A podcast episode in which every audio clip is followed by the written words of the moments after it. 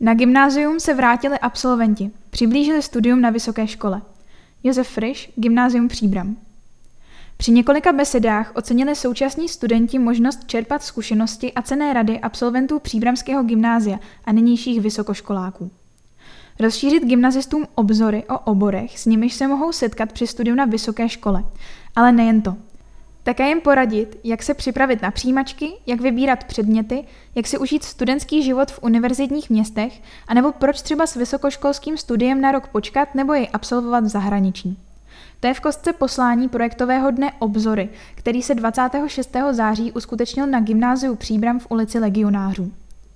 Jazyková hříčka v názvu akce tak vystihuje ojedinělou příležitost, kterou studenti třetího a čtvrtého ročníku měli, když se během 45-minutových besed dozvěděli spoustu cených rad o studiu na vysokých školách, a to přímo od absolventů Příbramského gymnázia. Těch se na pozvání týmu organizátorek sešlo bezmála 30 a hovořili o svých zkušenostech se studiem a přípravou na něj.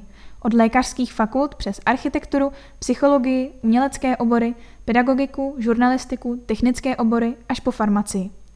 Zvláštní prostor byl věnován i studiu na zahraničních univerzitách.